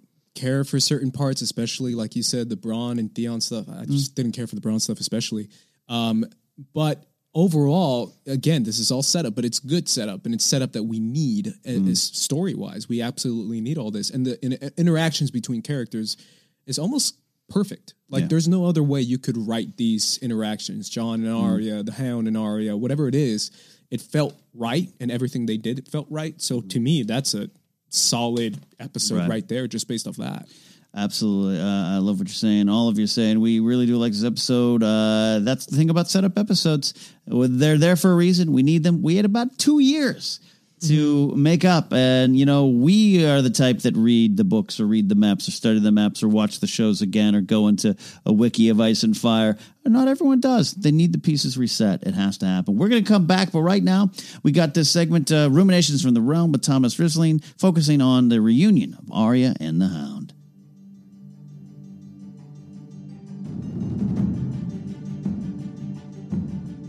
Hi, everybody. I'm Thomas Rissling, and welcome back to Ruminations from the Realm here on Casterly Talk. Now, today I want to bring up the reunion of Arya and the Hound, which we saw in the first episode of season 8. And to many I've spoken with, this reunion seemed short lived and to some, even lackluster. That's why I want to explain the reasoning and some of the story behind it so that we can help to change that perception. Now, we all know the last time the Hound and Arya saw each other, Brienne had just defeated the Hound in single combat, and Arya went to speak with him for what she assumed would be the final time. And the Hound, who's badly injured at this time and on the brink of death, begs Arya for a mercy killing, even prodding her about the butcher's boy Mycah and her sister Sansa. But Arya doesn't grant him that wish. Likely because she believes he doesn't deserve a quick death and instead should suffer for his many crimes. She robs him and leaves him there to die. Arya then heads for Braavos, and we don't see the Hound again until season 6, when he reappears and is living and working with Brother Ray. But let's wind that back for a second. Arya and the Hound had many experiences during their time on the road together, imprinting these little pieces of their moral compasses onto each other. And that's exactly what we see in their short reunion. We see a lot in a very short scene here, and the scene begins as Gendry gives the Hound a dragon glass axe that he says was very difficult to make and the materials hard to work with. And as he's saying these things, the Hound begins to insult him in his work. And just when it gets uncomfortable, Arya steps in, beginning this awkward reunion. She tells him to leave Gendry be, and she confronts him. You know, his eyes narrow on her, and he says that he knew she was in Winterfell and that she left him to die. But Arya reminds him that she robbed him first. And he approaches her, and they share this sort of emotionless stare. The hound examines her, looks her up and down, and, and calls her cold, and says that must be why she's still alive. And he calls her cold in a much more rude way that I'm not going to repeat. Now, this might not seem like much of a conversation given their history and given the obvious concern that Sandor showed for Arya last season when Brienne told him that Arya is alive and is home. But despite their last meeting and despite all of Arya's time in Braavos, I did find Arya's lack of any emotion to be somewhat surprising here. And then it clicked in my mind. Arya's learned from the man that Sandor was before all of the recent events and his time with Brother Ray while at the same time, Sandor has learned from some of the traits that Arya fought so hard to rid herself of. Now, Sandor Clegane is a hard man who is beaten by his lifestyle, poor choices, and experiences, but he understands remorse now. And as an example of this, let's go back to season 4. Arya and the Hound meet a farmer and his daughter while watering their horses near Fairmarket, and the Hound is rude and flippant as always, but Arya lies to them elaborately in order to cover for Sandor's gruff exterior and demeanor calling him her father, concocting this huge story, and even apologizing for his, his way of speaking and his behavior. The farmer and his daughter believe their story and they welcome them both into their home for rest and a meal, but in the morning, Arya wakes to the sound of a scuffle and the daughter's scream. The hound had stolen from them and hit the farmer. Arya attempts to stop him as she knows this isn't right, but the hound presses on and claims they'll be dead by winter and dead men don't need silver. Very cold, essentially leaving them to die. And all of this happens despite his earlier claim of not being a thief, which also proves that he's a hypocrite who will do and be whatever he wants to do and be just to get ahead. A trait we later see in Arya to a lesser extent, but it's still there. Now, later in season 7, when he returns to that small home near Fairmarket with the Brotherhood, he finds the man and his child dead. The man had taken his daughter's life out of mercy, and then he had taken his own to avoid death by starvation or freezing. They were dead by winter, just as the hound had predicted, and his robbery surely didn't help their chances. We then get one of my favorite hound scenes where he's burying the farmer and his daughter. An action he takes both out of respect, but out of knowing that his actions before were wrong, and seeing now that Arya was right, he shows remorse. He even tries to say a prayer, even though he fails miserably at it. He tries something that this is this remorse is something he's been entirely devoid of up until this point. Arya, on the other hand, learned how to be the cold little huh that the hound now sees her as from him. She learned this from him. He taught her how to lie without remorse, to kill without remorse, and to put herself first. Traits that she pursued to Braavos and then even further within the House of Black and White. And I believe this is largely why Arya didn't fit with the Faceless Men, because she was always thinking about her own motivations and goals, putting those first instead of the motivations and goals of the Faceless Men and the many faced God. Now, I'm not saying that she should have just accepted the brainwashing and become a waif like Terminator, but I do think these predominantly negative traits, largely passed on to her by the Hound, certainly played a role in her leaving Braavos and returning home. So, in summary, here that short reunion during the first episode of the eighth season, when Arya responds to the Hound by saying, I robbed you first, she's really saying, You got exactly what you deserved. Nothing more, nothing less. And to top it off, she delivers it with the same coldness in which Sandor dismissed her when she tried to stop him from robbing the farmer and his daughter, the act that taught him remorse. Ultimately, Sandor Clegane and Arya, Arya Stark have learned so many things from each other, from the versions of each other, that they don't want to remember, or maybe that even no longer exist. And all of this makes their reunion short and slightly awkward because they see pieces of their old selves within each other, within these new people they've strived to become and re- they relate to each other now in this sort of very roundabout, uncomfortable way. And that's something that neither of them ever thought would happen. You can find me on Twitter at Thomas Rissling and on Instagram at T Rissling. I want to thank you for listening, and I hope you enjoyed this rumination from the realm here on Casterly Talk. Thank you, Thomas. Great thoughts on the Arya and Hound reunion. Was it what we wanted? I think in some ways it was, but there's a lot beyond just what we saw. And Thomas took a nice deep dive into that. Uh, thank you, Thomas. More ruminations of the realm throughout the season as we uh, review and break down and dig into the final season. All right, we got uh, we got about ten minutes left here or so. Though you try stopping us talking Game of Thrones.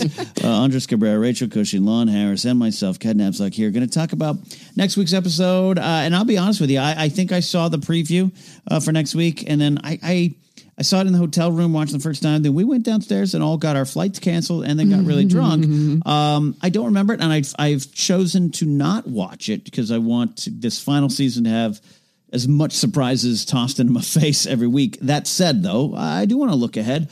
Lon, are we getting the battle? Are we getting the battle? No, I think they've said that's three, right? That's three? Episode Okay. three. Next week, the interesting thing, they published all of the run times for all Yes. the six new episodes. Next week is another short one. It's like mm-hmm. 52, and then it's a 90 minute episode three Battle of Winterfell Juggernaut. So we've got one more sort Thing, of okay. setting pieces in motion before That, that the makes sense dead because. I, I looked at more than anything, Jaime. We're going to have to deal with his return. We need So Jaime's not going straight return. I mean, I feel like we're going to start. You know, Theon will probably Yes. make his way Bronn. back this, Right. this week, uh, and we'll get him. everyone's coming back to the bar. I Bronn is going to be interesting in terms of time. I know people have been getting on their case a lot about travel times. I feel like he can't even get there until the battle's long over. Like he's probably not going to make it to the north until episode four or five. Interesting. Thirty. You got thirty days from King's Landing. To You're Winterfell. you're not wrong, but that hasn't stopped the show before. It hasn't stopped the show before, but I actually felt like that was like part of what they were doing this week, which I thought was interesting. Was they're they're setting up the Battle of Winterfell. They got to get everybody there, but, but then all, there's three more episodes after yeah, that. they are kind of starting to look at like what's the world going to be after either the dead bypass Winterfell or the dead mm-hmm. are stopped at Winterfell, one or the other. Yeah. And and I think that's probably one of those plot lines. Like I don't think Bronn's going to enter into the mix until after we know what happens with the dead at Winterfell. I'd be okay with that. Yeah. Yeah. Rachel, what do you what what's your thoughts on what's coming next week? Yeah, to me, Set this, part two. this- yeah, um, it's it's the cracks that we mentioned that are Mm. forming. It's the North versus Dany. It's them being very resentful of Jon's decision, um, and Jaime walking into the midst of that is just Mm. like you know uh, feeding the flames because Jaime's got very few friends up there. Yeah. The Starks hate his guts. Uh, Dany's not uh, is, is not a fan. You know, he's got this reputation, and we know the truth. Brienne knows the truth. Bran knows the truth. Yeah. So I feel like we're going to get a really interesting quote unquote trial. I mean, all the Lannisters have been on trial, so it's, a, it's about time Jaime joined the the the fray with that. Um, but that it's going to get so messy in that Game of Thrones way because Dany will be, you know, uh, angry that he killed her father, but then everybody's going to turn and look at her and like, uh, what did you do to the Tarlys? The same Yeah. thing your father would, did to Ned Stark's father and brother. The same thing he was about to do to a million people in mm-hmm. King's Landing, and it's going to turn into a. Well, you did this. Well, you executed these people. Well, you did that. None of these people mm. uh, are perfect. None, all of them have done murdered people and executed people and made horrifyingly terrible mm-hmm. decisions. Dany executing the masters in Meereen. Willie, like she just massacred a bunch of them. We found out later that his daughter's father was one that she massacred. He was a good person. So like nobody's hands are clean. And I think Right. that's what this trial will sort of bring to light. And it's going to be about which characters can put the past behind them and which ones will not be able to let go. Which one can listen to old wheelchair Bran? We don't have time for this. Exactly. We don't have time for this. Uh, Andres? Uh, yeah, everything you guys said is is pretty much what's going to happen. I also don't watch the next episode. I don't. Yeah. I purposely don't watch it just because I want to be. I mean, I, I to, be, to be clear, for me, I used to, but this Sure. I just was like, you know what? I don't remember what I saw. I'm going to keep it out of my life right Sure. now. I- I- yeah. Yeah. Obviously, the big centerpiece of this next episode is going to be Jaime, which Mm-hmm. is good for me because that's my favorite character, as I've said before. the one left. The one, left. correct. Which Um, every time you choose one. ahead of him. but uh, Red yeah, Viper. yeah, he's gonna gonna die. Um, either way, uh, I, I can't wait to see the interaction between Brienne and Jaime. That's obviously as as someone who Yeah. fanboys about that stuff. Yeah. I think that's going to be a great conversation for them to have. Um, yeah, it's going to be centered around Jaime building the pieces before the epic battle of Winterfell. I'm either way, as as you know, as simple as I put it, that's still very exciting to me. I, I cannot wait. Oh, no, it's exciting. To set up this epic battle that we're going to see in episode three. Jaime's Jaime's had connections with a lot of people, and none not all of them good. So, like Rachel, you were saying, I think that's interesting in in and of itself. Yeah, the other thing that this episode did quite a few times, and it helps when you have dragons because then you are prompted to have an aerial look at Winterfell.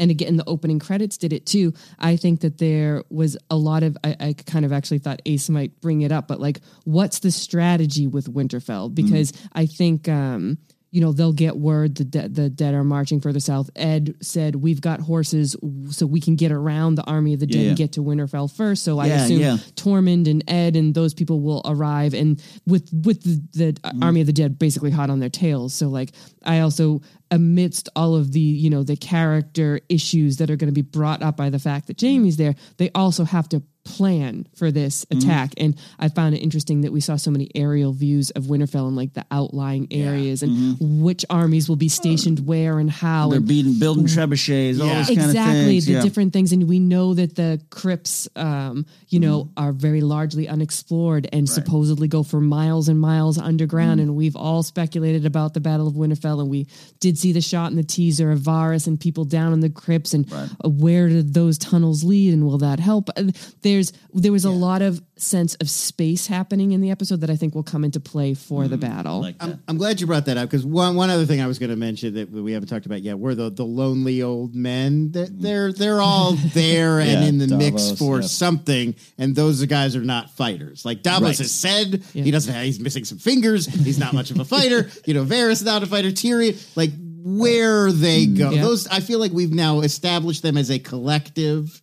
And Yeah. that they're going to be doing They something. really have, yeah. And uh, I'm very. I I think that's probably along the right track. I think they're going to be the ones who are exploring under Winterfell and maybe uncovering old arcane. that. See Sam perhaps as well. Sure. Yeah. with that group. Can I ask a question to you guys? Do you think we're going to lose someone next episode?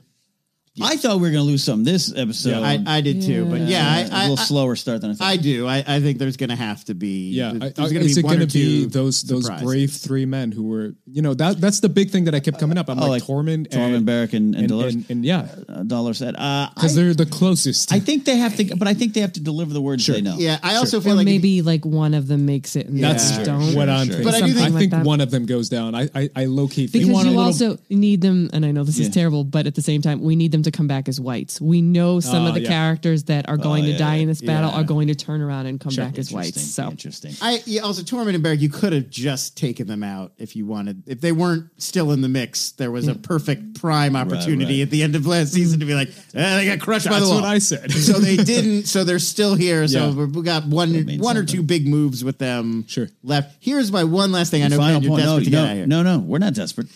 You're I, desperate. I'm I not thought if we, I, I don't think we're probably going to spend any time in Essos at all this season. But I thought if we were, Fortunately. we have three characters there that Yeah. potentially are still in the mix. I think it unlikely that Daario Naharis will come back, but he's alive. Right. Uh, Jaqen H'ghar, who you mentioned, a way that we could sort of potentially bring Yeah. her back, and then the big one, Melisandre. almost positive she's coming back, is Melisandre. Has to. I thought we would do a little bit more work on how some of those characters are going to get over this episode because if we're saving it, are we going to Essos late in the season? I don't think. I, how, how are we going to I, do it? I've been thinking about the Melisandre one, and I think she shows up after the battle, or maybe in the battle. Like in the maybe she has something to do with something, maybe? maybe she has something to do with the defeat of the Night King. I don't know. Yeah, I I, don't mean, know. I'd always thought that the Lord of Light would have to be involved in some way, shape, or form to Mm-hmm. defeat the Night King. I think we've explored other possibilities with the old gods, and Yeah. um, maybe the Lord of the Light is the next Mm. thing they have to face in some way, shape, or form after the fact. I, I'm not sure how it plays a part, but it has to play a part because last season she even said, "I die in this land," She so told she's got to come back. that she and Varys are both gonna die die. And Daria like it again. was the first time they very, very pointedly brought up the prince who was promised Yeah. versus the princess who was promised. She brought it up. So th- that thread's got to get tugged. Right. Yeah. And I, I did think we would do a little bit more of that building early Right, right. in the season. Yeah, as I- yeah. opposed To Surprised late, we didn't see like it her popping up in episode six seems weird. Yeah. uh, everything you guys said. Plus, um, did we get a little mini spoiler that Yara Greyjoy was like, "Well, if you guys lose, you can always come to the Iron Islands." It's I'm like, actually the second time they've mentioned that because Yeah. last season two, Euron, they had Sure. that whole They like can't swim. He can't swim. I'm taking it. And it was he was faking is it. that- Spoiler in the sense of in, in the sense of like destroyed. they by- do lose and they go back to the Iron Islands. Or, It's like or- a regrouping area. Yeah, exactly. Okay, I, I or or my my thought is that yeah, it turns out they could just walk on frozen water and Pike's gone. that would be so cool. That would be a very grim way to end Game of Thrones. Is the lone survivors are just on that On salty, rocky beach on Pike, just waiting out the inevitable. Sure, that's it. Well, we will know uh, soon enough. We are Yep. here. Uh, Casterly Talk uh, will be here every week. Um, canceled flights uh, aside, we will be here uh, Tuesdays. I think it's possible episode three might be on Mondays because uh, my travel schedule uh, uh, means we might be recording. We are going to be recording a day uh, earlier or earlier, so I think we'll release that one a little earlier. Um, but you know, you out there, you know where to find us on Casterly Talk. Just subscribe, rate and review on iTunes, like and follow on on uh, Anchor. Uh, we will uh, start incorporating some of your messages this week. Just my my. I had a great time. My life thrown up a little curveball being stuck in Chicago a day and a half extra. So there's some uh, messages. You can reach out on the Anchor app and leave those messages. I think our friend Eric Monroe has one too as well. Uh, a lot of thoughts. We want to hear your thoughts, and that will help us uh, process and break down these episodes. Um, before we go out, everyone hears a, a bunch of stuff they do, and I want you to know about it. Like Mr. Lon Harris and his fine work over at Screen Junkies. Where can they find and you. follow you, sir? Oh, well, they can follow me on Twitter at L O N S and Screen Junkies is easy to find. YouTube.com slash Screen Junkies. It's around. It's around. Uh, Rachel. Uh, you can follow me on uh, Instagram and Twitter at Rachel J Cushing, and uh, I uh, occasionally pop up on a thing called the Schmodown, the movie trivia Schmodown. So you can look Heard that it. up on YouTube too. Heard about it. Thousand people strong in Chicago. A lot of fun. Andres Mm-hmm. Cabrera, uh, who was, uh, you know, featured uh, uh, prominently in the back cover of my upcoming book. Your quote is there, sir. Hey, look at that. Look That's at that great. for the world to see. Uh, you Absolutely. do a lot of great things, sir. Uh, yeah, um, come follow, follow me on Twitter and Instagram at Squad Leader Race. And the meaning of podcast is on the Collider Factory iTunes feed, and we're also on YouTube at First Cut. Absolutely, with uh, Robert Butler III, who is right. still in Chicago. That's turns right. out. Way. Turns out he's still there. No. He's going to watch episode nine in Chicago. yeah, almost the case. You can follow me at Catnaps or, or go, go to the new and improved kennapzok.com where you can find information and direct links to purchase my book, Why We Love Star Wars, The Great Moments That Built a Galaxy Far, Far Away. I'm still riding and will always be riding that Star Wars high. That is it. We're going to see you all very soon for more Talk.